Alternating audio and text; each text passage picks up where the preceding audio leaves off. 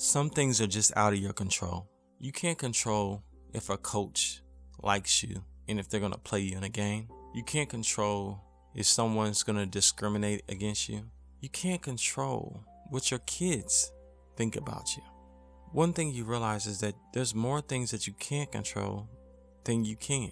But your response to life is what you can control. You can set your intentions to always live with a grateful heart, set your intentions towards love, set your intentions to hope and positivity.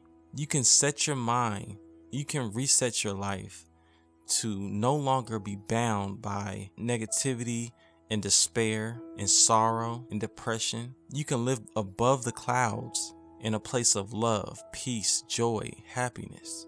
You can't control how life hits you, but you can control how you respond after you've been hit. Today, stop trying to hold on and control things that are out of your control. Focus on the things that you can control. Live in the freedom of knowing that, that your best day is ahead of you. This is your time to shine. Live in this moment. Live in your now moment. Don't control this moment. Just live in it. Be present. Enjoy it. This world is, is dark enough. Let your light shine because someone's watching. Someone needs the light that's inside of you. Are you enjoying the Reset Your Life Now podcast? Subscribe and leave a review on iTunes or on your favorite podcast platform.